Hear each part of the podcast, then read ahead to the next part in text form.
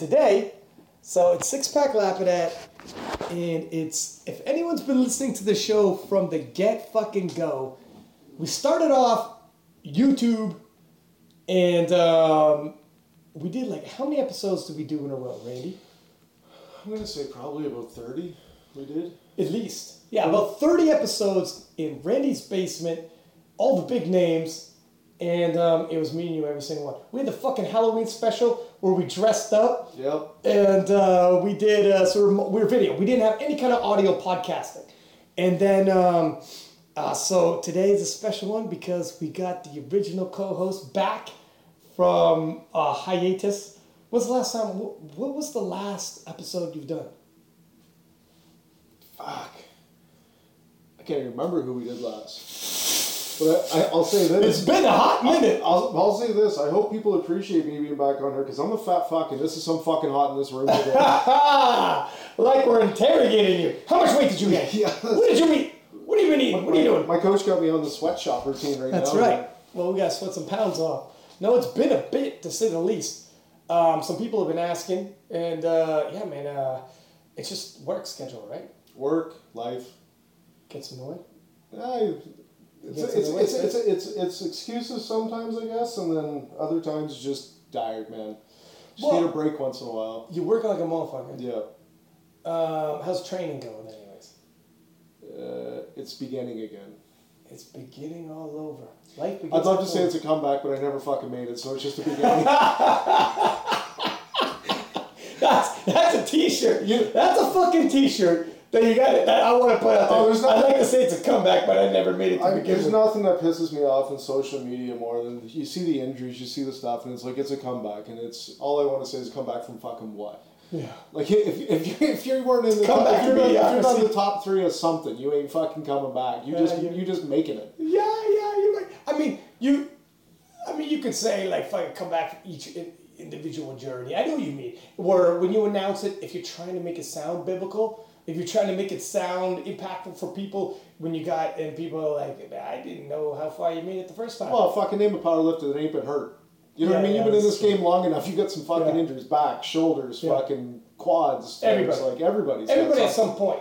And people get it, it kills me when people get pissed off when someone says, you know, I got an injury and blah blah blah. And be like, fuck, excuses and negativity. But it's not just like it's honesty though. Because some people actually when you first start don't know. Like, hey, you're not all gonna be sunshine rainbows, PR, PR, PR, PR, PR, PR. No, you're gonna hit a pack where shit falls off, injuries, sh- crazy weight Well, cuts. especially depending on how you get into this game, right? Like, I mean, if you have a really athletic background, weight training, you've got into the three lifts or at least one or two of them over your lifetime. Like, when you start powerlifting, you have a general idea. But if you come from nothing and then get into this, your weights are light, you're starting off, shit's moving fast. But once once you start getting into a heavier bracket, if you're not, you know, doing some sort of rehabilitation, not doing something to Yeah. train your body, you're gonna get fucking hurt. It's Yeah. just a matter of time. it is. Yeah. Especially an old ass like me. You know what I mean? Like, I, I, I didn't start this shit when I was fucking 18 years old. I started this shit when I was fucking in my late 30s. So, Yeah. What what the probably the no in terms of excuses aside, probably the worst. I don't know. The worst I've ever seen somebody take it is Easterns, the Eastern region. So for those listening, and I know a lot of our listeners um, are like in U.S. and uh, in Europe. So in Canada, we have provincials, we have regionals, like so we have local meets, then provincials, then we have regionals, which is um, half of Canada does one side, half of Canada does the other. They do that because Canada's fucking huge. You could put all of Europe like four times over inside of one of Canada. It's massive. It's bigger than U.S. geographically speaking. Fucking huge. So you have um, so all the pro- provinces on one side go to the regionals, and you got like Jessica Bittner and all that for them. It's um, she's always one of those guys over there, and then uh, on the other side as well. So now that I set that up, you can set national records there. It's a national level event, and we showed up at the fucking Easterns, dude. You had the worst fucking circumstances. You want to say them now because enough time has passed. It was like two years ago. It's not an excuse. But I remember not only did I bump into you, the day, so Randy, when he first met him, was like 340 pounds? yeah, it was roughly around there. 340? Yeah. Svelte? No, but you were, you, Randy's five six on the tall day. I was 240. 240, okay? and not one ounce of athleticism. Bless his fucking heart. Cut down to an 83 kilo, 182 pound. So this cut was a fucking cut. Like this, you had abs, and people seeing you like, holy shit! I hope Randy's not sick. yeah. Holy shit! What's going on? I pretty much looked like I had the fucking Ebola virus, sir, because Well, only because of what you were before. Yeah. Like you had abs, you looked good. But um, and then the day before when we flew out to the Easterns and showed up, I went up and was gonna shake your hand. Hey Randy, and you're like, I, oh nigga, you shake my hand. And you look like what the fuck happened to you, man? Sick as shit. Like crazy sick. I'm like, Randy, we just flew national level event. This is bad timing, bro. And like, I'll be okay, I'll be okay. Where's your body weight at? So you got a crazy cut, um, got sick as shit. Yeah, so I was around 191, 92, cut down, which that was fine. I mean, but it was really one of my first It's a huge cut into water it, cuts going into a, into it because I was competing before at 93. Yeah. And then, um, yeah, I got sick as fuck basically a couple days before that. And uh, yeah, it was pretty rough, but I mean, the positive was pretty good. Like, I still wasn't really feeling too beat up yet. Uh, the morning of it, I had a call about my grandmother uh, saying she was in the hospital and they were pretty much, she was, she was going to pass. So, Like it's like, like what so, the fuck else? so, so going into it, I had a lot of friends in that competition, and I kind of just stayed to myself because I mean, like, you don't want to lay that kind of negativity on anyone going into a fucking competition. So I stuck to myself and had the shittiest fucking meet of my life. And- Dude, dude, dude, the best, dude. Let me, let, me, let me say something. When he says the shittiest meat of his life, he fucking, he fucking on bench press. He goes, ah, we'll put two eighty, we'll put two eighty five on there for my opener. It should be. Sorry, sorry. excuse me. so he goes, he goes, he goes, he goes. This should be a good. fucking shit. Hang on a second. Oh, he goes, he goes, this should be a good confidence booster. This should be a good confidence booster. he fucking. I might as well loaded fucking four plates on that fucking thing because it came off the bar and went into my chest and went fucking nowhere. And then I did the fight of my life with elbow to elbow, inch by inch to get it off of me. he comes back. hit wait, wait, in hip raise and then- he comes back. I go, what, happened? He goes, that shit planted me. what the fuck?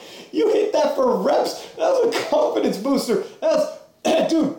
I never seen it so bad. And for squats, you fucking unracked. Excuse me. And you went down, and squatted. The shit buried you so bad. Your knees were at your eyeball height. And you looked left and right. And you're like, what the fuck are those in my peripheral? It's my fucking knees. He goes, how low am I right now? You were sitting on the ground. You got ragdoll out there. Yeah. But you came back. Listen, the shit hit the fan is the point. And you're like, I don't know if my grandma's alive or dead, but that was, that was the fucking, like you got sick. So you're if everyone, you were for real sick. Like you should stay at home sick. And then the weight, you came from 240, first time at 83. Like this is, it was the worst case scenario of all time. And um, you didn't, and I told you afterwards, I go, my God, man, look at your total you're not going to be proud of. Because just for reference, guys, he benches like in the fucking mid threes to late threes now. Um, but nonetheless, fucking, you didn't bomb on a day that you've never bombed in your life.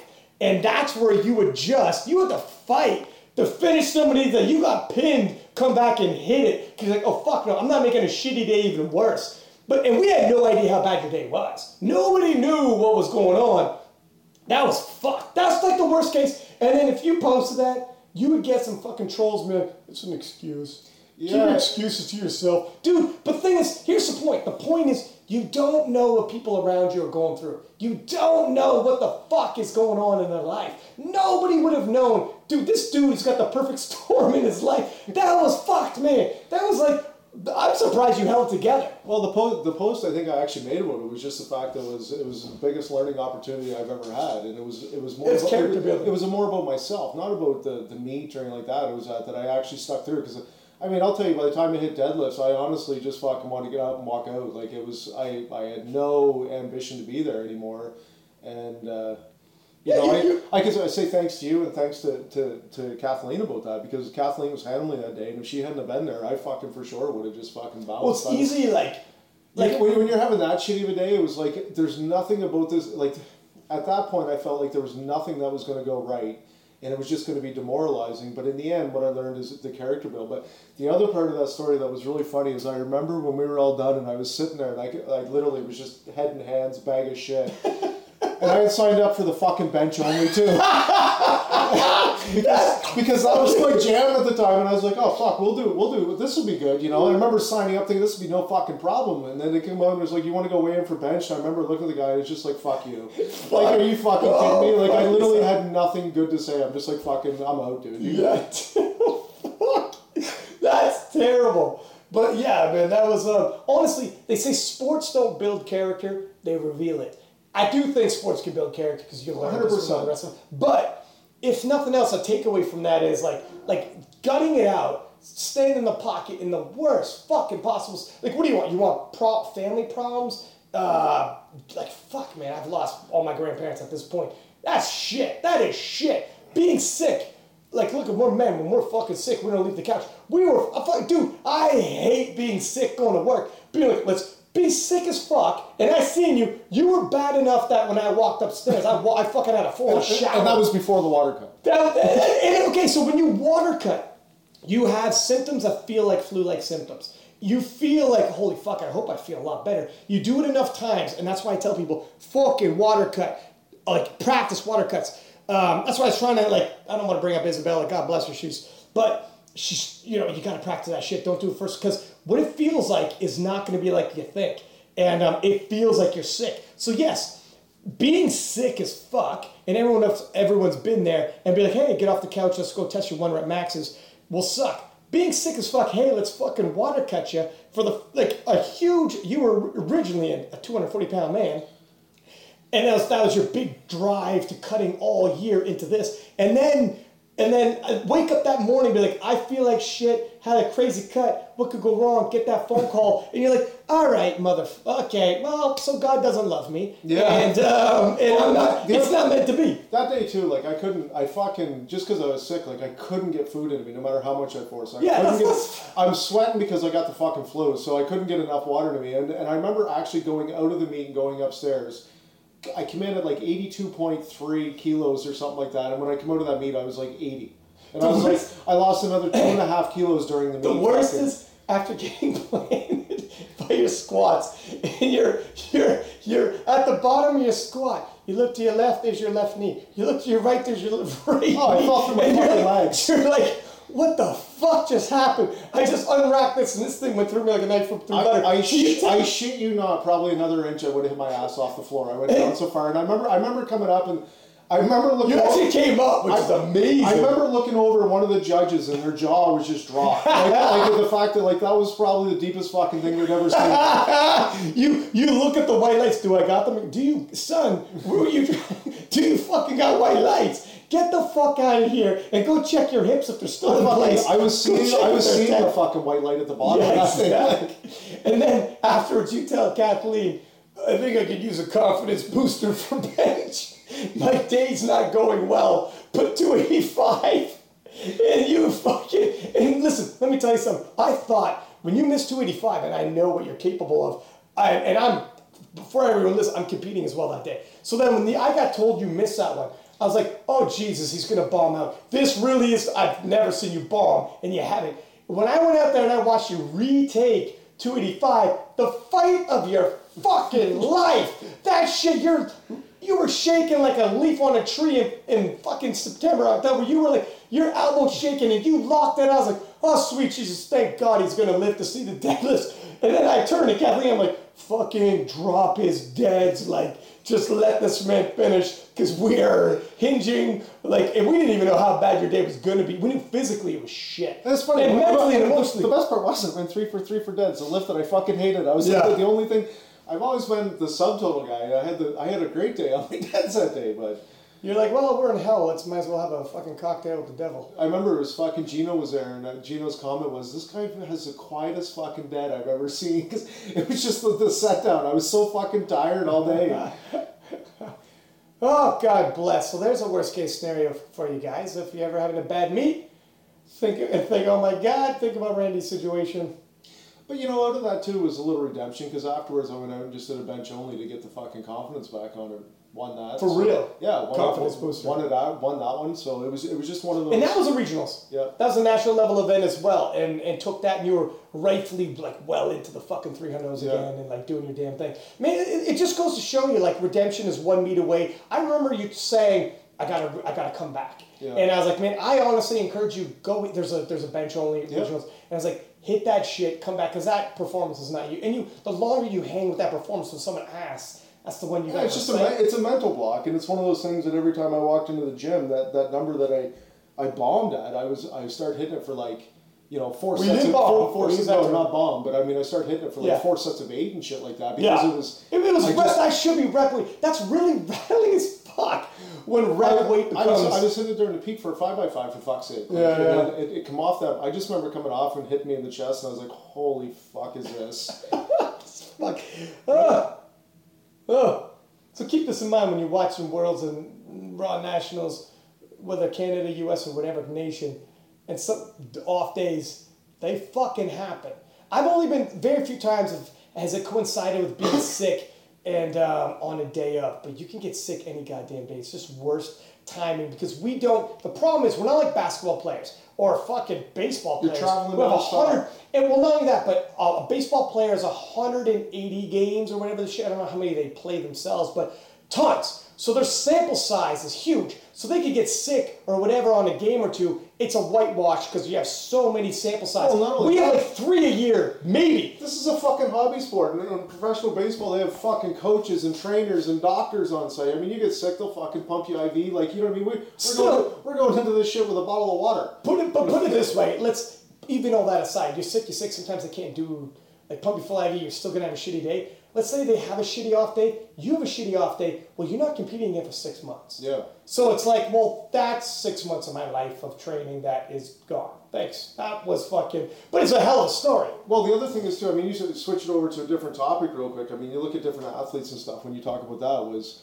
was Georges St-Pierre when he fought Matt Serra.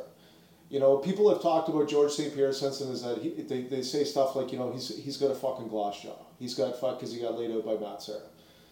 He talked about that in an interview after. He said he would never have a fight like that again because he he had a temperature of 102 degrees when he walked out into that fight, and he, and he took Matt Serra as a joke and thought he would destroy him. Could do it in- even sick Yeah, he got he got tagged, got laid out, and I mean anyone who watches UFC, you watched him when he came back. He, he literally beat him like a fucking bully in the Yeah. schoolyard. Like Yeah. he was holding him down with one hand, kneeing him so hard that the guy looked like he was going to cry.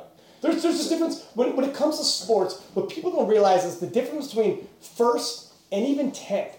When we say you got smoked, if you actually take the percentage of uh, difference between 650 total and 700 total, um, the percentage is fucking small. So the percentage for error, and this is, and but in powerlifting, you get 50 kilo, you got pumped. Well, the, the actually percentage wise, he didn't get fucking pumped at all. That's actually relatively close. You look at sports in general. So if you go in there sick as shit, expect if you're you're like running at eighty percent, yeah, you can go from being a champ to getting quote unquote smoked because you could easily drop. That's what people don't really understand. And think about next time you're sick, be like, test your maxes now. Yeah. You will. You wouldn't even want to leave your fucking couch. That's or go out there and fight. Go out there and play football. Go and play play hockey. And the pressure on these guys when they're millions, and the pressure on on powerlifters because you've been training for six months and you already flew in. You're gonna fucking show up anyways. But they're we're human, right? Well, that's the benefits of social media and, and the following that you'll get is, I mean, most people that are that are in the in the contendership are they're they're huge weight cuts, right? So, the numbers they're hitting on a full stomach of pasta and a fucking steak and whatever fucking diet Yeah. they're running that that month. Um, Yeah. They're coming in and hitting these massive PRs, and then they come out. And people are like, "Oh, this guy's going to hit a fucking 700 deadlift because you know he was hitting it for doubles going into the fucking Yeah. and then you look and the guy hits like a 680 and you're like, well, what the fuck happened? It's like, well, he was fucking 15 pounds heavier. He was he was full. You know, And, like, and, this is where I, I tell everybody honestly, practice your fucking weight cut several times before a meet.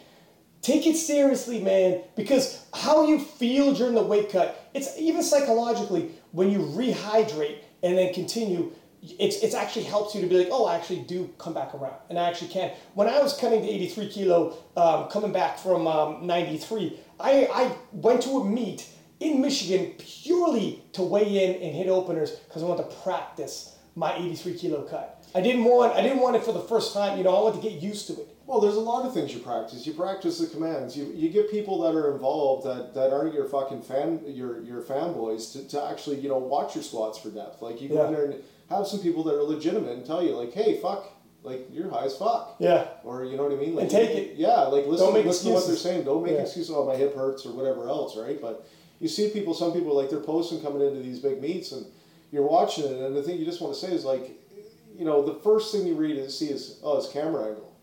Yeah. No, no, it's not. It's not. I mean, there's the odd time. Sometimes, get, I get, I get it sometimes. You know, like it's it's somewhat of a camera angle, but don't. The last three weeks wasn't the camera. If it is, Three weeks in a row, yeah. Change your camera. change your fucking camera. Yeah, yeah. Put- Like I mean, it's a pretty simple thing. Put it against the side, line it up, and see what happens instead of the downward view or the upward view. Like it's Yeah. it's not fucking rocket science. I'm gonna uh, give a quick check and see if our boy.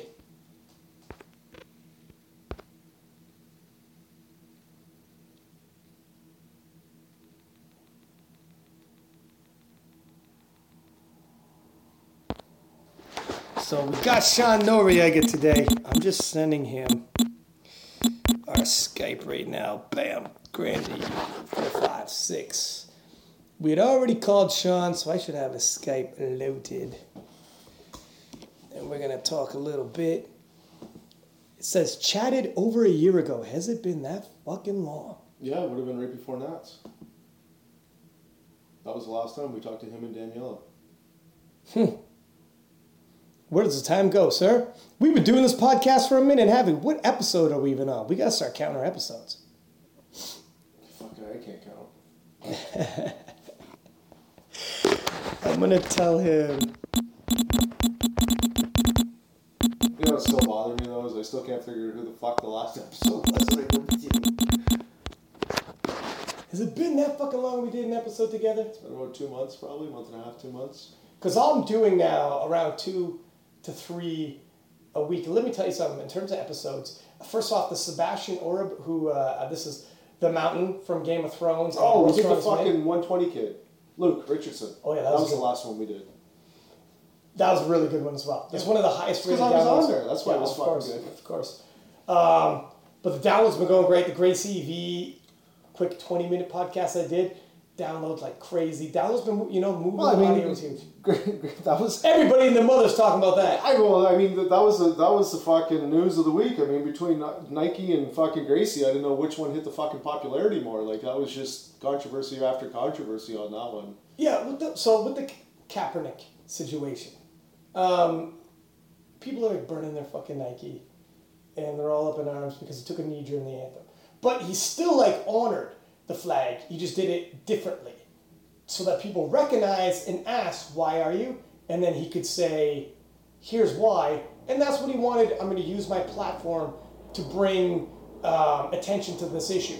And that's where people actually get at a guy like Michael Jordan, absolutely monstrous um, personality and sports personality, not just basketball, throughout the world. But he never uses his pull and his attention for any kind of political or any kind of issues where people have actually said, like, look at man, like you're not, you're Muhammad Ali, you are not, sir. Like you could really help out a lot of people. He refused to. The guy's got to sell shoes, Nike shoes, no less. But he's got to sell shoes, and that hurts. And listen, that hurts his sales. So that's why he wouldn't. And we're seeing. I just got rudely interrupted by Sean Noriega. Let me finish my thought. I'll call back. We're seeing it really would fucking hurt his sales. So who do you respect more? Do you respect Michael Jordan for or, or Colin Kaepernick? Because Michael Jordan kept his mouth shut for fucking money from Nike. Was Colin Kaepernick? All right, he isn't the same situation, but he's stepping up. And, and, and people who would talk shit about Michael Jordan, well, you see why, yeah. Look, people are burning the fucking Nike shoes now. It makes you think about it, no? And you got a guy like Muhammad Ali, who I obviously look up to, who's like, fuck your money, take the heavyweight title, do whatever you want. This is what's right. Think about that for a minute. Now I'm gonna call Noriega right now. Let's let's fucking throw him on here. What's up? Mr. Sean Noriega What's going on, with a, guys? with a fresh cut. Yeah. What are you saying, sir? What's up? How's it going? Not too bad. How are you? I'm just making sure we're still okay. We're still recording. Perfect. Good, my friend. Good, my friend. How is training going?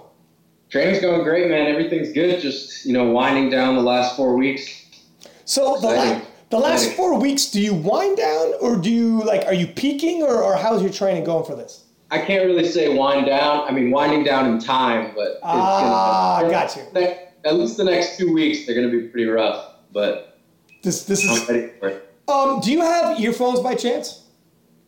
Um, yes, I have. One second. Let me see if I have Perfect. my headphones on me.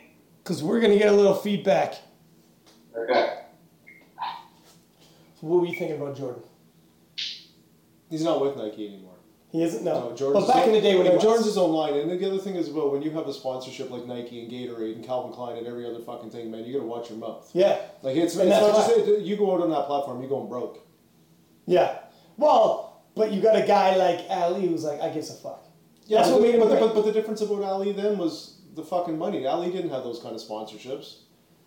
He lost his heavyweight title. He lost a lot. He lost He his sacrificed. He did. Can I say something? Watch your mouth. hey, hey, watch your mouth. You're in my house.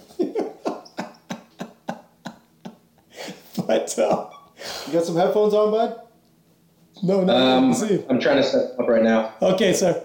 You set those up. We're in the middle of a discussion about uh, Michael fucking Jordan and Colin Kaepernick about the burning of Nike shoes and What's your take on it, Sean? About Kaepernick Yeah, as a whole, that's like a whole. That's a whole discussion there. yeah. Um, I mean, the recent thing. I mean, it's it's clear that uh, I guess it's like the political leanings of, of corporate America are definitely more left. But I mean, I I you know I'm a, a capitalist above all things, and I think that if you know if Nike wants to, you know, endorse Kaepernick for what he did, I, I have no issues with it. I don't think anyone's going to stop buying Nike. and what do you think? Yeah, Nike's like initially their stock took a hit, but in the long run, It's fucking minuscule. Their stock took a hit though. Doesn't Like, matter. It's a little. yeah, it went from like 83 to 81 or something. Like it's fucking minuscule what they took. so what do you think about? Um, People were buying Nike shit to burn it. I mean, like, fuck. Were they really? Yeah, like they're, they're, they're gonna benefit from that. Like that's that was the joke is you're burning it. Well, you already fucking bought it. It's not like you stole it and burnt it. yeah. Yeah. Um, and, and, well, th- so the only, so the flip side would be, and I was just saying this before you came on, Sean, is you got a guy like Michael Jordan who, for a long time, um, wasn't using his platform at all in any kind of political ways. Where a lot of people were like, "Hey, man, your reach far bigger than Colin Kaepernick's or any of these other guys. Your reach would rival a Muhammad Ali. Maybe not Ali, because at the time in the '70s he's fucking huge, but it's huge anyways. Jordan's brand." But he never fucking used it because he's so heavily invested with these sponsors. And um, that's where some people said, you know, in terms like Ali's greatness, some of it was um, what he did as a boxer, obviously, but also what he did with his influence when he had when the world was watching. And some people were wishing Jordan would step up, um, but they said the fact that like he's a bottom line type dude. Like you, you have sweatshops, fucking get the sweatshops, pump out my fucking Nike shoes, let's make some money. Hey, there's this going on. Well, I'm not gonna say it's affecting my my where I'm from. I'm not gonna say shit because that could impact my shoes. People are gonna burn my shoes, and I need my shoe sales. But it's it's more of it's more of the U.S. that's making a big deal of it, right? Like that's what I. That's a huge market. It's, It's a huge it's- market. it's a huge market, but it's where you're seeing more of the, the, the controversy coming from than anywhere. Well, yeah, it's a but but it's a it still doesn't change the the, the, the uh, discussion on like should Jordan have stepped up. No, You don't think so? What do you think, sir? Do I, I don't know anything specifically about what you know Michael Jordan's been doing. I don't.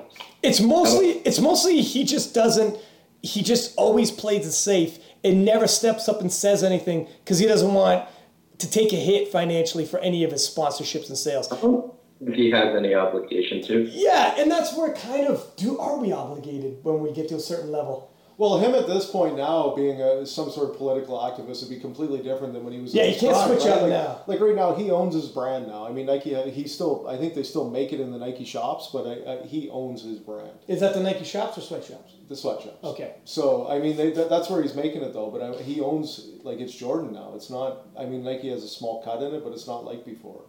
But he doesn't have them big sponsors, the Calvin Klein, the Gatorade, all that shit no more. Like he's just a fucking billionaire that's making shoes. Yeah.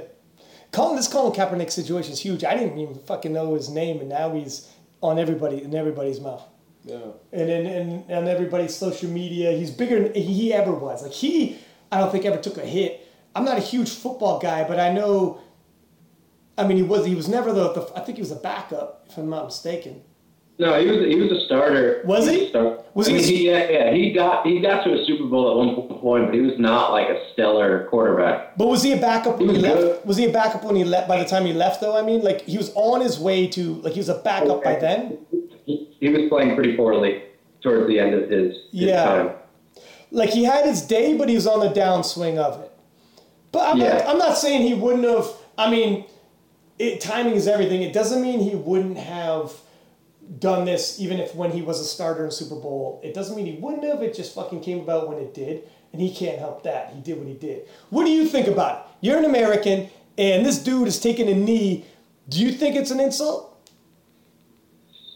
Uh, I'm this honestly. This is one of the things I'm so conflicted on. Like I, I've had, I haven't had this conversation too many times, um, but I've definitely thought about it a lot because there's like one part of me that's like, like, I don't see him as being someone who's oppressed. Like you're, uh, you're, like African American athletes as a whole, just like have have they have such opportunity now. Like you know, most sports are dominated by by African Americans. He has this opportunity to make millions of dollars. He has so much influence, and like for him to take a knee, it's like I don't take it as an insult. I just think it's like I guess misguided in a way. That's how I feel about it. But then the other side of me is like, okay, I, under, I understand where he's coming from. I understand the the group or audience that he's representing. Um, I don't know. It's uh, it's super conflicting to me, and usually I have like a definitive view on things. Yeah, you like do, any, sir. Usually they're usually social issues. I have a very definitive view on things, and I'm not really. Uh, Do you, are those earphones working for you? Because we're getting all types of feedback. Are those bad boys gonna work? I don't know why they're not connecting. I'm trying to.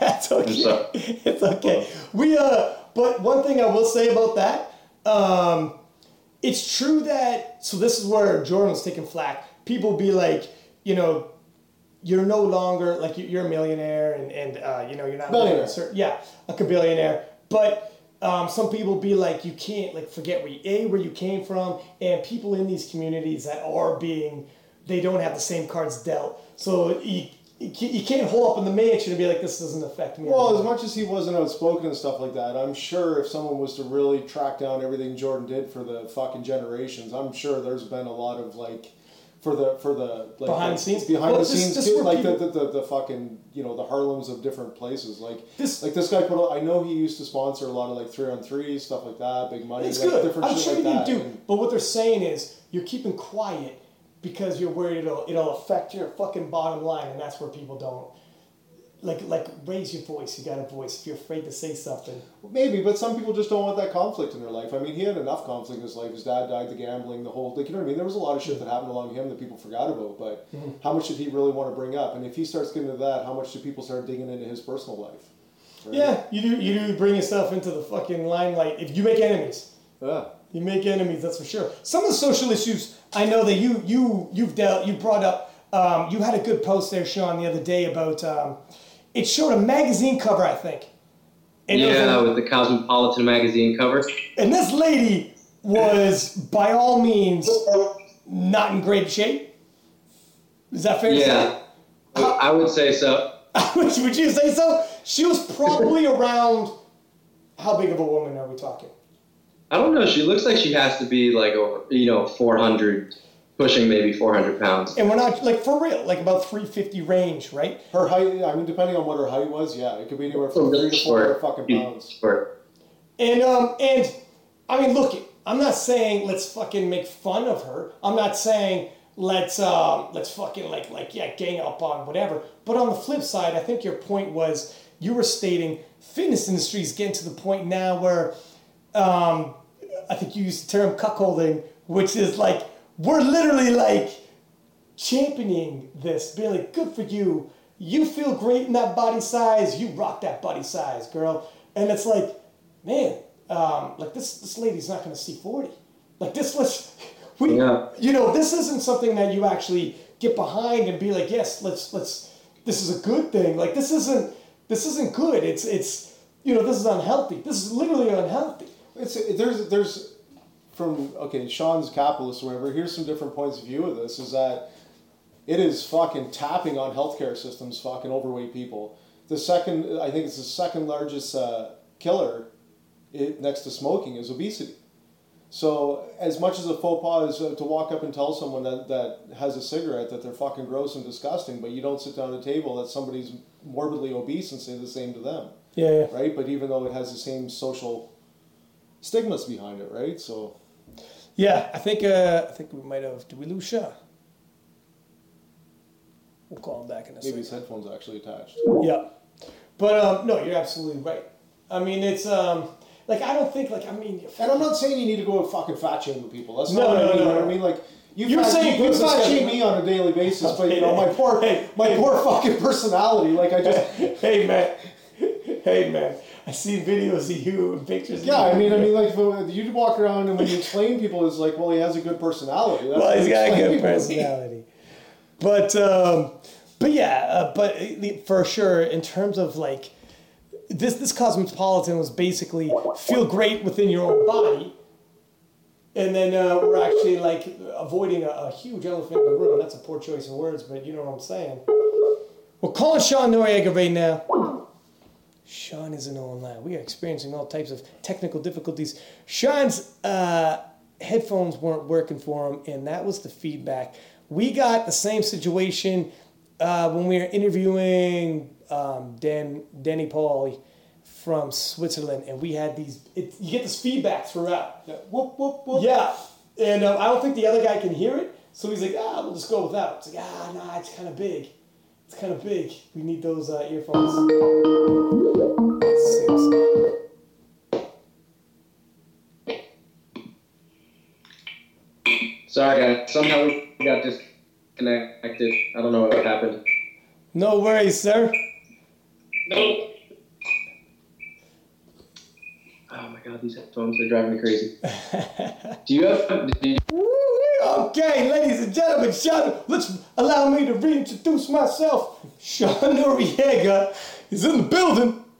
Team Flex in the building. And uh, the feedback is cut, and we are rocking and rolling. Um, hang on a second. Can we? Can you say something? what's up? Okay, yeah, we can hear you. Perfect. I just want to make sure we can hear you. So, anyways, my friend, training's been going well. You know, before we before we got into um before we introduced you, we were talking me and Randy, and we are saying how um this battle going into the USAPL 83 kilo, it uber competitive to say the least. But a lot of people, if you didn't crunch the numbers, you don't realize how competitive. Just so everyone knows, at the IPF World Championships, was it the week before that you competed? Or two? Was it? It was one week. It was it was two weekends Two weeks. before. And you hit 785 total, and you were junior, correct? Yeah, yeah. I still have one more year in the junior. And your 785 total would not would have won the uh, world IPF World Juniors, and um, also taken that silver medal away from Russel Orhii. Now that doesn't mean I'm not trying to take nothing away from Charlie Dix and Russel Orhii. I'm just saying in terms of competitiveness, because every meet's different. IPF World sh- flying there, blah blah blah. Right? There's a lot of variables. But all I'm trying to put in perspective is, Yeah. if anyone's kind of getting caught up in the hype, this shit is closer than some people might think.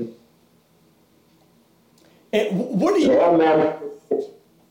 Or who are you? What's that? Who are you anticipating for this when you're walking into this? Who do you got your eyes on? Walking in the raw nat. Yeah, I mean, Russ, man. it's you and Russ. It's, it's me and Russ for sure. And, and what's the battle plan here? Because both of you guys are Joey Flex disciples, and this is like a civil war in the Joey Flex uh, team here. Is Joey going to handle both of you?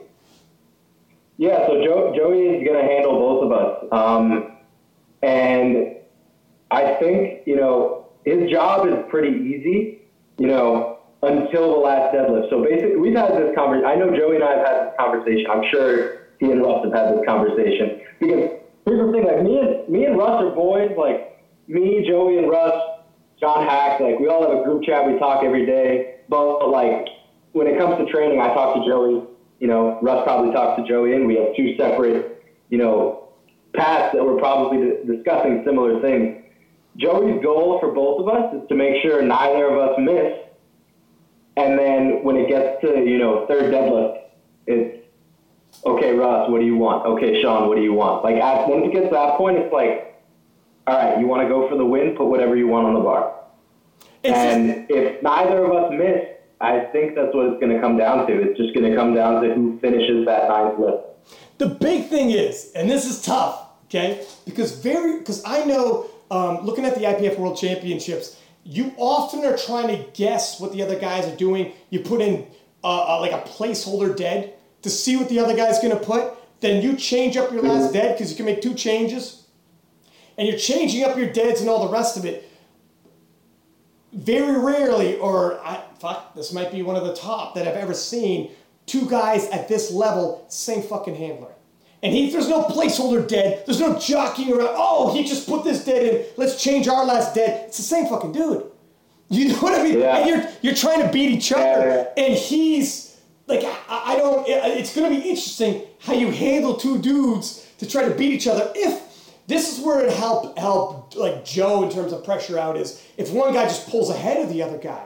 But with you and Russell, if we go by history, and history is the best teller of the future, you got nobody's gonna pull ahead. You guys are gonna be fucking deadlocked. You're both around 785 range and probably a little better on that day. So it's you're probably gonna come down to the last dead. Uh, You know, is he just gonna let let it on you guys kind of decide? Because sometimes when it comes to lifter day of, some guys are like, I don't want to fucking talk. Just let the guy handle and you do it.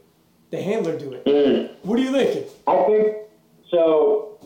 I think that's how how Russ and I are, are pretty different. I, well, above all, like him and I are very very competitive. Like we both played sports all growing up. Like you know, at one time we were both college athletes. Like we both want to fucking compete, and we both want to win this meet.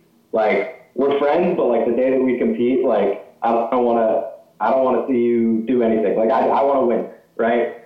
So for for Joey, um, like I said, I think that you know, especially him, like he's a very like objective person. I know that we're both his, his clients, but I think he's like pretty objective and like he's just going to put on the bar what he thinks you know either of us has. Like I don't think he's gonna try to push one person for more than they can handle for the sake of you know creating some sort of or bridging some sort of gap. Um, but the way that I think Russ and I are different is like I try to like I'm just like more neurotic in that I like try to hypermanage myself. Like I've had Joey handle me, but like I check the numbers. Like I'm like thinking in my head like, okay, what attempt do I have? Whereas like I've competed alongside Russ, I've watched Russ compete, and he's much more like he worries about himself and like he'll let Joey make the calls. But I think when it comes down to it, like you know, third deadlift, it's just going to be you know, assuming we've made all eight lifts prior.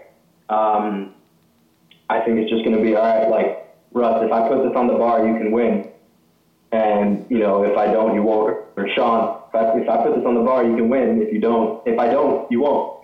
Like, do you want to secure the, you know, do you want to secure second or do you want to go for the win? And I think that just by nature, the way both of us are, like whatever we have to do to win, we're going to do. So So if it comes down to the last dead, and it more than likely is going to, you guys are too damn close. I mean, historically speaking, if you look at your totals, 785, and I know I forget what his highest he's done, but lately, as of late, 793 is his highest. 793 is super fucking close then, but that's been a while ago. And uh, his last two have been in the 780s. You guys are probably neck and neck. We're thinking. We're thinking, anyways. But one thing you got Are you anticipating you're going to pull more?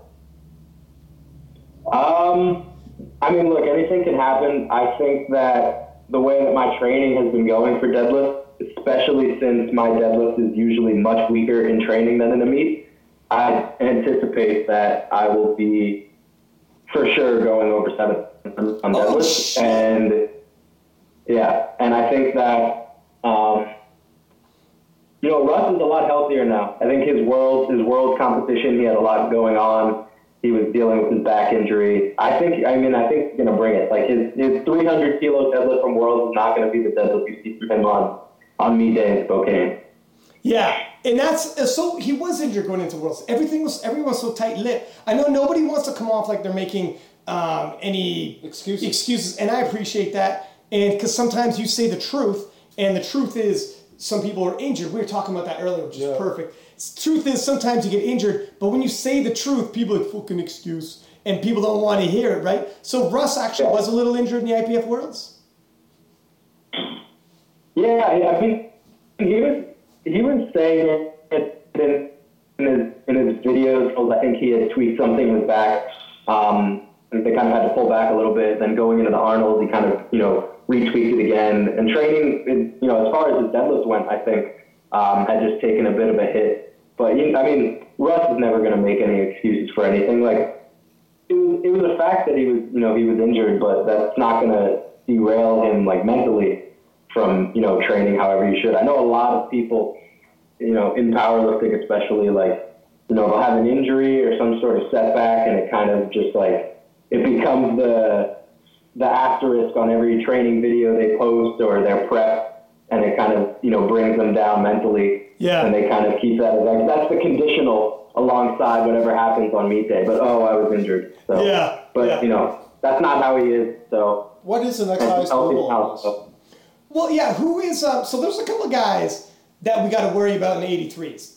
There's also Yeah. I mean, the class, the class is deep. We we lost a couple people, um, but the class is, is definitely deep. I know um, John Gruden had actually planned on doing the meet. I know he was he was gonna It's funny. I was just register, but he's not now. What's up? It's funny. I was just talking about that, wondering if he was going to go in or not. But yeah, that's interesting. Yeah, I think I think he's probably busy. You know, his dad signed that massive contract. He's a strength coach over in Oakland. I'm sure that that's what he's focusing on now, and I would definitely be focusing on that if I were in his position. But I know Gruden was going to do it. Dexter was going to do it. They're both not, you know, on the roster. so um, let, what? Why Dexter is Dexter Jones, right? I think Dexter has switched to USPA and he's doing drug test at National. Why? I don't know. I, I mean, he's Hey, look, nothing against USPA for the untested. Like fuck, that's where you got to play. You want to play untested, you play in the USPA, US Open, blah blah blah. But why the fuck, if you're tested, do you not lift in the IPF? I don't know. I don't know. Um, maybe he enjoys the deadlift bar. He trains with, you know, his coach is Joe Sullivan. He trains with all those guys who compete USPA down in Ohio. I don't know. I haven't spoken to him about it, but I mean, he's doing well. He put up a big total in the USPA not too long ago. Yeah, over 800, right? Yeah, it was 802. But again, deadlift bar and the whole nine, like it does make a fucking. Whoever's listening, if you don't know how much of a difference, can make a sizable difference. It can definitely bump you, bump Oh, absolutely. The, dead, the deadlift bar makes significant difference for sure. Yeah.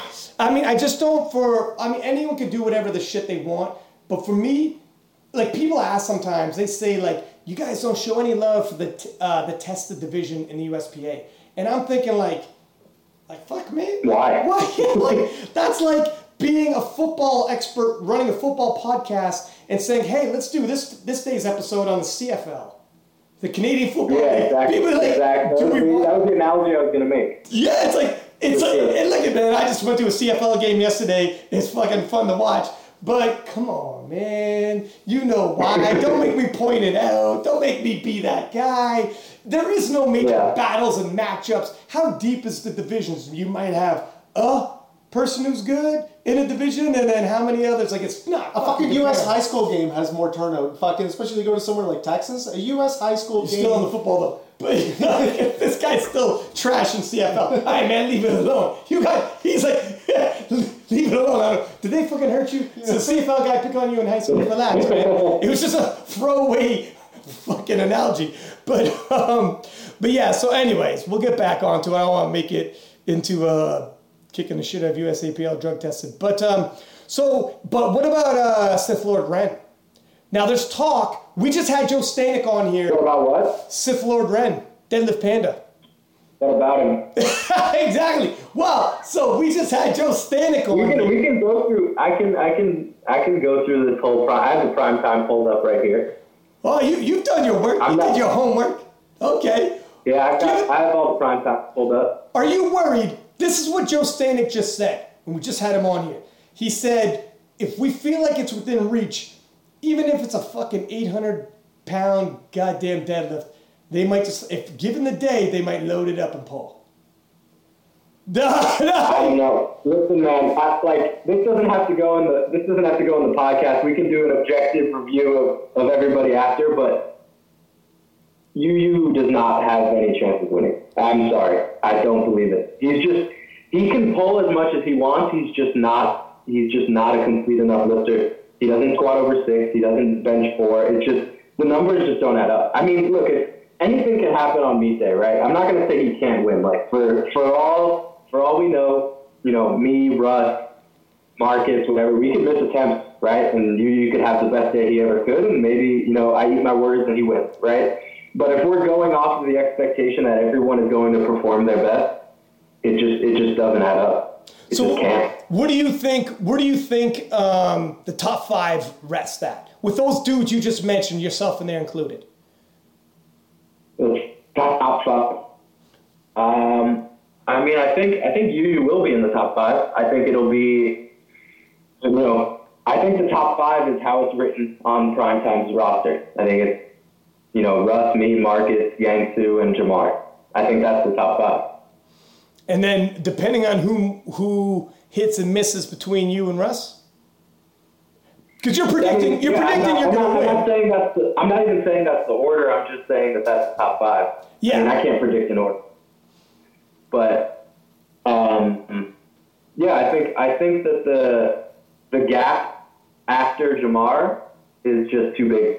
I think that you know everybody in the primetime 83 is really strong, but I think in terms of you know as you make your way up from the last the last number all the way up to or the last place all the way up to the top, I think that especially in the USAPL, like the winners are the people who are the most complete lifters. Like you can't get away with being a specialist on the, any of the three anymore. Like Yeah. you just have to be good at all three. Is um what do we because Joe Stanek at one point he told me, and I don't know how realistic this is. He thinks Ren might be able to total 800. I mean, I don't know. I, I, I don't know. I watch his training. I watch his training footage. Like maybe you know, he's a coach. He would know better than I would. But I mean, I haven't seen anything from him that would be indicative of, you know, a 600 pound squat, a 400 pound bench. You know, his deadlift looks pretty much the same as it did last year at this time. I mean, he's going. He's him or Vernon are going to pull the most out of the two people in our weight class. Um, but as, as far as the other two lists go, I just don't. I just don't know. I don't really know. I'm not gonna. I'm not gonna trash anyone and say no. You're not gonna No, hit that, or yes, you're gonna hit that. But this is I'm just going. I'm going off of empirical empirical evidence here. I don't. I don't know how that could happen. Yeah, objective. This is objective, man. This is sports talk. We got to uh, critique people's game. I don't think anybody takes it personal. We do it every damn episode. We, we, we got, you got to do. You got to do. Yeah, Otherwise, yeah. is the, this is the most objective sport you could possibly review. It's numbers. Yeah, And exactly. numbers are indicative of that. But I, you know, I love, I love Yang Su. I, you know, I want him to perform the best that he possibly can. He's a great guy. So Yeah, I mean, I, I can see um, when, when looking at it. If I look at it objectively and like, yeah, Yang Su's everyone loves fucking. That was a good good podcast that was on here. But if I'm looking at it, I would say because I pick, like I'll pick. You know what I mean? And I think Yeah. it's definitely going to be between you and Russell are, are the two who are going to battle out at the forefront. I think Yang Su he does have. Um, so Joe just said he just hit a 700 double for dead, which seems yeah, fucking pretty crazy considering 700, like that's a fucking heavy double. I gotta see it myself. I haven't watched it yet. Obviously, I'm gonna repost it. I just hope. not. What's that? It was not easy. No. I mean, that's 700, but it was not easy. So that's what I'm saying is like, when I hear shit like that, I get mixed. Because I'm thinking, that's amazing, but are you to leave your best in the goddamn gym now? Like 700 dead double might be too fucking, like, why would you hit that in the gym? It makes me nervous. Like, um, are we at, are we legitimately at the point where people are using 700 pounds as doubles and for reps, or was that just getting a little overzealous? And holy smokes, man, don't leave some on the I mean, and look, the, the thing is, like, I think at this point, especially in the lighter weight classes, like, I think we recover a little bit better than people in the heavier weight classes. I think given how much volume people do, you recover a little better from those bouts of overshooting you have. Like, maybe it'll, you know, cause a little performance dip this coming week, Yeah. but, you know, all of us get out of pocket sometimes and Yeah. overshoot. And short term, it might hurt us, but as long as it's not happening the week of a meet, you know, or the week before, I think. I mean, I think he'll be fine. As long as he's not like, hey, 700 last week for a double, 720 this week, right? And then he, he Yeah, thinks right. it's going to continue. It's like, all right, no, that was it. That was the cap of your doubles, and then we come back down. It- Yeah, yeah, yeah. Do you think, is it a lock? Do you think Ren's going to take the biggest deadlift? No, I don't think that's a lock. I think Vernon. You know Vernon Williams? Uh, is that uh, Candido's boy? Yeah, I think that uh, he's going to surprise some people. I think Vernon has a shot of taking the biggest deadlift. And that, um, have you seen Vernon? Yeah. Because Candido's been posting, his deadlift is phenomenal. Um, Yeah. He's a jacked up dude. Muscle Man Marcus or he, Vernon, these dudes are jacked, man. Yeah. Like Yeah, little man. spark And plugs. Jamar. Have you seen Jamar? Jamar's really, uh, he's really big too. Is he? No, I, I'm. I don't know if I've seen him. We posted. Have He's, you? uh, his Instagram name is Pancake God. You Oh yeah, of course I have. Yeah, I just never called him Jamar in my life. Pancake God, I post him all the fucking time. I talk to him on DMs and shit. Yeah, no, he's jacked as shit. Um, very, he's Yeah. big, squat. Um, yeah, he's rated Yeah. isn't he? And he's only been training as well. Like he's done previous sports, but he, like he's an all-around athlete. He's relatively new. Yeah, he seems relatively new to. I know he played football before. He seems relatively new to uh, to powerlifting. Yeah, which is scary as shit. You guys come out of nowhere. Yeah. You guys are young as fuck and hitting some crazy numbers now. It wasn't that long ago, 600 pound squat, like 2016 with the John Hack Brett Gibbs situation. There's like two guys in the world hitting 600 pound squats. Now it's like if you don't hit 600 pound squat, you don't get to play in the top fucking five for the U.S. Open or U.S. Uh, World Oh. Nationals, Oh, which is insane to think about. yeah. So what are what other weight classes are you looking to watch? I mean, besides your own, and who else you looking to see? Honestly, so you know, obviously I'm competing in the 83, so that's what I'm most excited. But leading into this meet, I was way more, you know, way more excited about the 83s because I just thought more people were doing it. But I think the the 74s and the 93s, and the 93s I think are the class to watch because that weight class is stacked. So you have Ashton Rouska, who won last year, dethroned LS, um, coming back again. Seemingly like he just doesn't stop getting stronger. You know, he he'll take a hiatus for, for his, his army stuff and then comes back and it's just hitting bigger numbers every week. So this weight class you have Ashton, Ellis McLean, uh, David Wilson, David Rick, um, John Keiko, and then have Chance Mitchell and Charlie Dixon both not in prime time. Yeah, which is, um, I mean, that's everyone knows the numbers they got to beat because they go first, and that's tough. But both of those cats are they're, they're elite level. You know, they they it, you could you could see guys in the prime time maybe not having as big a totals. Like who knows what they bring, especially Charlie Dixon. We don't know what he what is what he's going to bring at ninety three. Both of them, honest. Yeah, I think um, you know Charlie has, you know, for lack of a better lack of lack of a better term, has just not belonged in the 83s all these years. You know, he's he was a taller, leaner, more muscular, you know, version of an 83 than any of us who were in that class. and he just depleted himself to stay down there and still, you know, thrive. But, you know, similar situation with my guy Matt Aramoni. Like when you go from a, a point of being depleted and still making progress, really lean, and then just adding a surplus, it just leads to ridiculous, like you know, steroid level progress. Whoa, whoa, whoa, whoa, whoa! What'd you use that word for? Wow, hey, hey. Charlie? I mean, every yeah, every everyone you see who's, who's incredibly lean, staying down in a weight class, and then just puts himself in a surplus, their numbers just blow up. Yeah. And I mean, that's what we've seen happen to Charlie.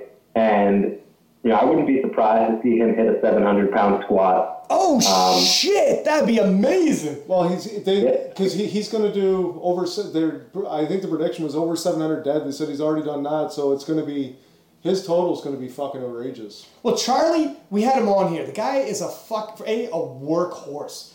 Um, like all through, like call like a wrestler, doing like all the type of training since he was like a fucking kid. All he knows is grinding and workhorse and doesn't party, doesn't do shit but train. And um, like one of these dudes who's physically gifted as shit and was killing himself to make 83, like you had said. So the moment he decided I'm no longer 83, it's like bam, the next day's like blew out 93. He's like already 93. He's posting his body weight. He's fucking already 93 close to a already. five. I mean- And, and jacked. Like jacked Yeah. up. He is not soft 93. You want me to turn 93, I'm gonna look like fucking your dad. You know what I'm saying? I'm not, it's not good. I got a dad bod and shit ain't good. But um, yeah, and Chance is obviously really good as well. Um, it might Yeah. be, it's, it's kind of shitty they're not in prime time. Yeah, it, it definitely sucks, especially for the reason that you mentioned. Is you know, it's an independent sport, right? You're not competing directly against another person, and once they put up those numbers in the morning session, it's like, all right, if I'm not someone who's in contention to win, and I just want you know a podium spot, let's say, like I'm just gonna make sure that I you know stay within myself and you know give myself whatever room I need to break whatever they hit. You get- because I think both of them, both of them, I think are going to be in the top five. Like even though the primetime roster is what it is, I think Chance and and Charlie will be top five three. When It's- you when you said you you want the 74 and 93s, who who you got against Taylor that you're is is is that what you're Or, or is it everyone else beneath So, Taylor that'll so I be good? don't, I don't, so I don't have. I think Taylor wins, Yeah. but the class is just stacked very deep from from the juniors up to the open. Yeah. I think they have a lot of depth and a lot of young talent, you know, coming up in the 74s, and I think that roster is just, you know, like I said, it, it every year it's been Taylor, sizable gap, everyone else, but I think that the everyone else group is just very, very close and very competitive. And I mean, who knows? One day, like a couple of them might, you know, emerge from that that group and be up there with Taylor. What do you think? You like? Here's the thing with Taylor. Fuck, man. he keeps getting better though. He also hit a 785 total. It was a little bit Yeah. over the, the limit of 74 kilo, but he fucking hit 785. Like this dude also could make an 800 kilo total. Like that's ridiculous, Yeah. man. It's ridiculous. So Yeah. I, I think the 74s, you're 100% right. And that's what one thing Joe Stanek was saying was I think 74s are uber competitive. That's one of the ones that he's excited about as well. The only thing is, there's something about if the title's already on somebody's, like the, the gold medal's already around someone's neck, it's, I love a battle when it's all the way up to the top. Yeah. You No, know, absolutely. That's I the definitely defining. agree with you. So, what do you think, though, if we're gonna crown, um, we're gonna crown Taylor, and we're thinking the battle's gonna be between, likely between you and Sean, and then unless we got a, a hail mary pass from uh, Ren, it's between you and Sean, Him and Russ. or or, or sorry, Sean and Russ, yeah, you and Russ, um, and we got a, a hail mary pass from Ren. What are you thinking for the 93s, though? Who do I think's gonna win? Oh man, honestly, I so you know, I think Ashton is going to be strong enough to win, but um, I could very, very likely see this class just turning into uh, just a shit show on the day of, where people are so closely packed together that you're going to have guys missing attempts that you didn't expect, and there are just going to be a ton of hail mary passes on deadlift. I think the thing is about this is I think with Charlie's total going into this, it's gonna fuck up that top five. because I think they're what they're expected to do, and and I think they're going to be chasing a total on him. I really do. Well, that's one thing that's kind of intangible where one of the top contenders goes earlier in the day, and um, it's almost like, yeah, you, it fucks up, like whatever game plan you might have had, it might fuck it up where you're like, you're paying attention to his already total, and you're like, God damn it, I can't pretend that didn't happen. Like That if, really if, like if he has a, if he has a day like a super day or super meet, He's know, eating into it. there's people. Yeah, I mean, if, if, there's if people Charlie that can shit their fold, I think he has a shot to win. Yeah, that's great. right. That's, That's crazy, man. That is off crazy. the, off the prime time. And that's what I'm saying. People are gonna. I think if he has a has a good day, it's gonna fuck up that top five. Well, how would that not fuck you up? Because you're gonna obviously be pacing yourself for it. You're gonna be like, well, here's the number two. That's beat. what, that's what I'm saying. I think it's going to be just chaos in that class. I think there's a good chance that that happens. That Charlie has like a super day, totals, you know, you know, mid eighths or whatever it might be, and you're just going to have this scramble among the prime time roster to just, you know, ball out and go for some crazy numbers, and you might see a lot of misses. What are you thinking? One of the biggest battles coming up. Obviously, you might be a little biased. Your girl Daniela Mello and um, Amanda Ann. God damn, dude, this is a battle, and she's right beside you. I can see her. I see her Oh, peeping in man. on the screen. She can hear it. But Yeah. it's it's dude, this is this is an exciting battle, and this is good for the sport. It's good for Daniela. It's good for you need rivalries for, for people to give a shit. If there, if we didn't have Brett Hack, if we didn't have Brett or he, like it's good to have rivalries. And finally, finally, she's got because she's so dominant. If you just dominate and it's never like it's not entertaining. But well, I mean, it is to see someone break world records, but you need someone to push. Here we have it. So what are you thinking? You have the inside track. This is your athlete slash love of your life slash Yeah. sitting right beside you. So give us a little insight on what do you think's going on. Dude, if you don't say her, he's gonna, we're going to see a right cross across the screen. Like, Nothing's going on. Yeah, right, right hook right to the jaw. um, no, I mean this is this is this is her. You know, this is her first real sign of competition now.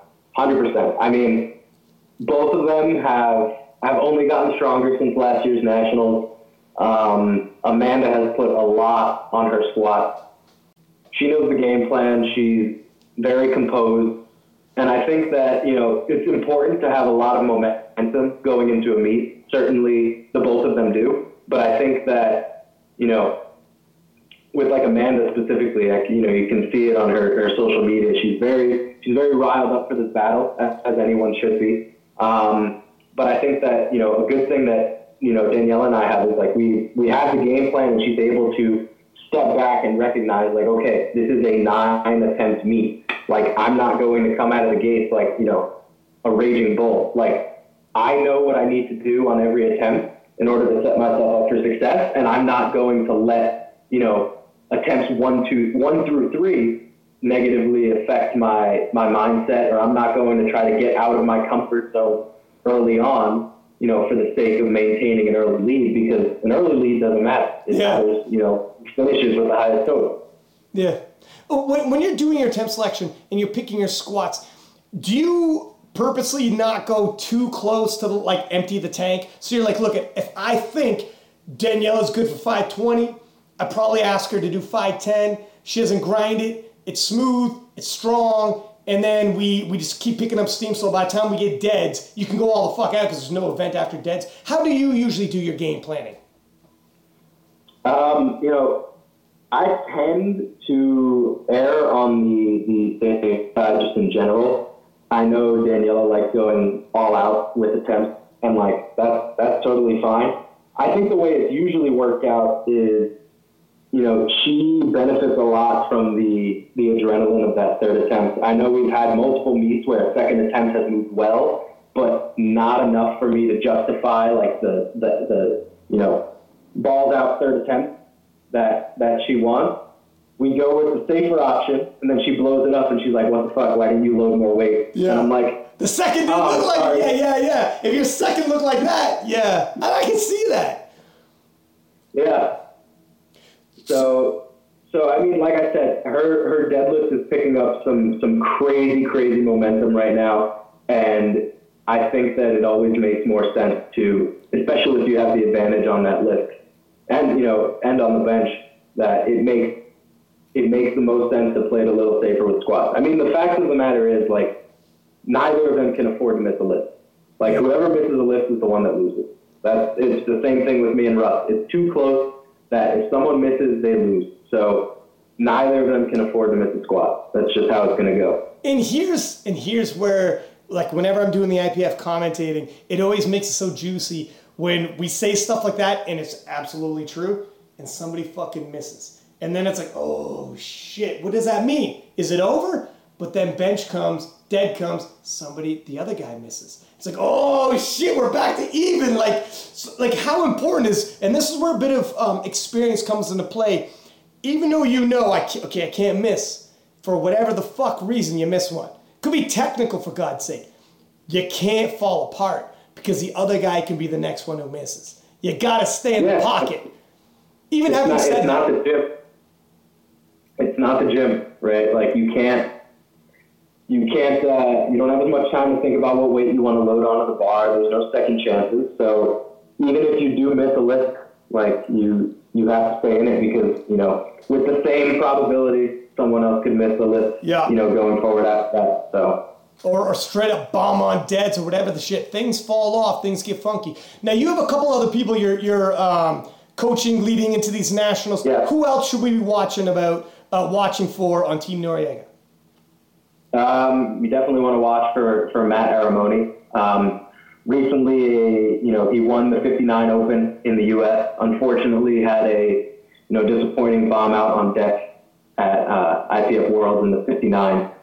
Um, but very, very similar to Charlie, had that you know extended period of being depleted to stay down in a weight class, and then you know gained another 15 pounds and just blew up. Holy I mean, shit. Matt is he his meet PRs I think are you know less than his openers. Honestly, his Whoa! meet, his meet PRs are going to be less than his openers. I mean, his, his meet squat PR is 418. His meet bench PR I think is two like 270 or 280, and then I think his meet deadlift is maybe five 540, 550, and you know in the gym he's hit 463 for a double on squats. He's benched 330, and he's deadlifted 606. yeah, so- that's a six six kilo. His numbers Yeah. are absolutely phenomenal. It is like the the best choice he's ever made to go up to six six kilo. Yeah, absolutely. And it's, and there's no there's no question about them anymore. You know, I used to get on his case about you know questionable recording angles for his squat or not holding his deadlift long enough because he used to have grip issues when he pulled mix. But now it's, he's just leaving no doubt. And um, I think what happened at Worlds lit a fire under his ass, and you know more importantly was a bit of a reality check for how he used to take training. Um, and I think he's taking it a lot more seriously. He's making sure that every lift is to the standard is going to be on the platform. And I think that, you know, despite being a junior, you're going to see him on the podium in the Open. So who are you thinking for the six six? Like like Keith McConney, did he move up? Yeah, he's, so he's not actually doing nationals this year. Okay. Um, that I know sucks. financially, he, he said he, he had mentioned financially that, you know, he kind of has to pick wisely with the, the meets he competes in. Um, but he, his last meet, despite being, you know, only 150, um, competed in the 74s instead of the 66s. And and he he like blew up a huge total. I can't remember the top of my head. Oh yeah, he it was like six six hundred squat, three sixty three bench, and six fifty deadlift It at was one ins- Yeah, it was insane. Like he's it's Yeah. just fucking nuts. Um, I I mean, I don't, I don't know. Like seeing him, I would love to be able to see him at the IPF World Championships. I'm hearing that's probably not going to happen anytime soon. Which Yeah. then calls into question, you know, why would he go to the U.S. Raw Nationals? Like like you could win him, you can never make a team. So I don't know what his future, what he's going to do. If he's going to, you know, do you do you happen to know? Well, he's he's allowed to compete. Um, he had he had only that that suspension was a temporary thing that happened a couple years ago. He's allowed to compete. This past year, he just chose not to. Shit! Um, God I damn don't it! know. I don't know. I want to see what the world Yeah. He's allowed to and he's not. I want to see him there. Shit, man. but I, I, I saw on his Instagram the other day, 'cause, you know, everybody posts their Instagram stories. He had mentioned that he doesn't have plans of competing as a 66 anymore, despite only being a few pounds above the class. I don't know why. you know what I mean? Fuck it. He might. Maybe Yeah, maybe he's tired of cutting or whatever the shit. Maybe it's really tough to make the cut and he's like, fuck it, I want to live a little. I don't know. he thinks kind of his own thing. Like I think someone asked him what his training was like, and he's like, "I do the same workouts every week until they get too easy, and then I add weight." It's like, all right, like, I guess that's- Shit, so he crunches the numbers, huh? He takes it scientifically. Um, so who do you think of for 66 then? Do you think Charles, I, I, Charles was dealing with something, was he not? I think uh, I think Charles Charles has a lot of weight that he cuts usually. Let me look at this this prime time real quick. But he, he usually has a lot of weight that he cuts. Um, I think he might have had some minor injury, but again, I think that uh, I think that if you know, despite whatever weight he's had to cut in the past, I've never really seen him not have a good meet. I think he's kind of got that nailed down. Um, yeah, I mean, in the 66s, I think that that Charles is going to win. I don't think that's uh, of too much concern there. He's the, for anyone listening. Charles Okpoko is the defending IPF world champion. Uh, to win the IPF worlds, he had to beat Sergey Glakic. We call him Mr. Perfect. The guy won two world championships in a row. Never missed a fucking lift. 18 attempts, 18 for 18, and um, gold in all of them, and fucking whatever. He was literally Yeah. Mr. Perfect. Charles walks in there, young upstart, and um, and just oh, in the squats for the first time in three years at the Worlds, we saw Galactic miss an attempt, and we are like, holy Yeah. shit, this could be the day. And then yeah, Charles took Yeah. took, took the world world record for squats and the title back and the whole nine. Yep. Yeah, I think Charles is probably the heavy favorite. But I know on his Instagram, it seemed like he was dealing with some shit. Um, like he might have some kind of an injury. I'm not sure. Maybe I'm reading it too much. It, it's definitely possible, and a lot of these, you know, a lot of these other guys looking at the primetime roster um, don't post as much on on social media. Um, I know Joe, Joey actually coaches one of the guys in the 66s, Rodrigo Manzo, whose whose whose numbers are looking really strong right now um, in the Open. So, So we might have. I mean, like I said, if Charles if Charles has, what's up? are we gonna have a Team Nori versus Team Flex? It's possible. I mean. Whoa. with the way with the way Matt's numbers are going, I certainly think that he could be he could be on the podium. Um, I just think it, uh, you know, moving up, he's become, you know, he'd, he'd always been a very strong deadlifter comparatively to the other two. But I mean, being 66 and benching, you know, 330, 340 in that range, that's no joke. And his Yeah. squat is, you know, it's in the uh, upper fours right now. And as far as the cut, there's no more cuts anymore. Like he could, he was able to still hit some big numbers, make sizable cuts. I mean, for him not have to, not really have to lose any weight for a meet, I think that he's going to come in looking really good. Now, he, so- was he a junior and did he win the world of juniors? Matt, Yeah. no, no, no, Matt, that the this year was Matt's first year going to World. Okay, because I remember Joey had a junior who beat one of the Yeah, Canadians. What, who Yep, Andres Ramos. Okay, gotcha. Okay, I'm messing up the guy. He had be- wonderful hair. Beautiful. He is nominated number two in the uh, Open 59s right now. Is he? Okay. Yeah, I remember that showdown in uh, at the IPF Worlds in the juniors. So he's in the Open at number two. No shit. Is he an Open lifter now, or is he still a junior? He is still a junior, um, but he's number two in the Open. Um, yeah, I mean, last year, um, Andres has been had cross registered the Oaks as well. Um, but as far as the 59s go in the U.S., I mean, I think in general there isn't too much much depth in the in the class, just because you know past the juniors there aren't too many guys hanging out around 130. This But- is true. You probably. Yeah, I mean, I mean, looking at the top two right now, both number one and number two in the 59s are both 20 years old. So It's a young man's. Well, I mean, it's part of a young man's because, like you said, it's hard to lift weights and stay that small, and it's hard to like grow when you're 30 years old, been lifting weights for 10 years, and still be 130 pounds.